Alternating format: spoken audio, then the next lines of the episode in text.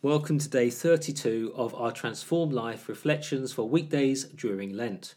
Today's reflection is named Make Prayer a Priority, and it's brought to you by Andy Spencer.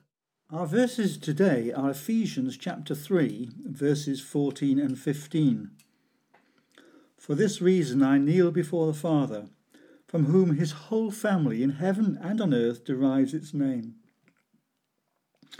As we work our way through Ephesians, we see how Paul reveals to his readers the wonders as well as the secrets of the faith he has discovered, such as uniting the Jew and the Gentile under Christ, God's presence and power in lives lived for him, the wisdom that comes from God. Because of all this and more, Paul falls to his knees in prayer. Note it is to God the Father that Paul prays. Whether this is a hang up from his days in Judaism, I don't know, but it is to God the Creator as well, as the sustainer and the father of a great family, covering all people both across the globe and back down the ages, that he directs his prayers. Prayers need purpose and direction, directed towards God rather than just babbling into thin air. In the Old Testament, often prayers would go through the priest, or he would pray on behalf of the people. Since Christ, we have access to the Father. Let's use it day by day. Paul's prayer in Ephesians was a response to what he'd experienced from and of God. We too pray in response to that as well as to what we have read in Scripture. Bible study and prayer go hand in hand, with one informing the other. This Lent is a good time to develop or rediscover the habit of daily reading and prayer.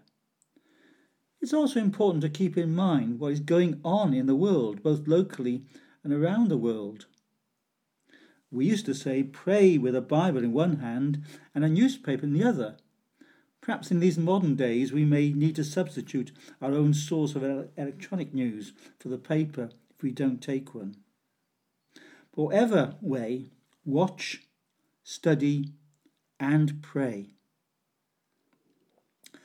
And if you want to join the children in their activity today, you need a jar because the jar is filling up. What's your giving jar like? Research local or national charities and find one you want to donate to, and then make it something you do every week. If this podcast has helped you in any way today, then why not come and join one of our church small groups where we're all exploring Ephesians with Dave Smith's Transformed Life Study Guide. We're really grateful to be basing these daily podcasts on Dave's Transformed Life course. So we want to say thanks to Dave and our friends at CWR for their permission to do this. We are not sponsored by them in any way. So please support CWR by visiting www.cwr.org.uk to find out more. And of course, we'd love you to get hold of Dave's book and his great material.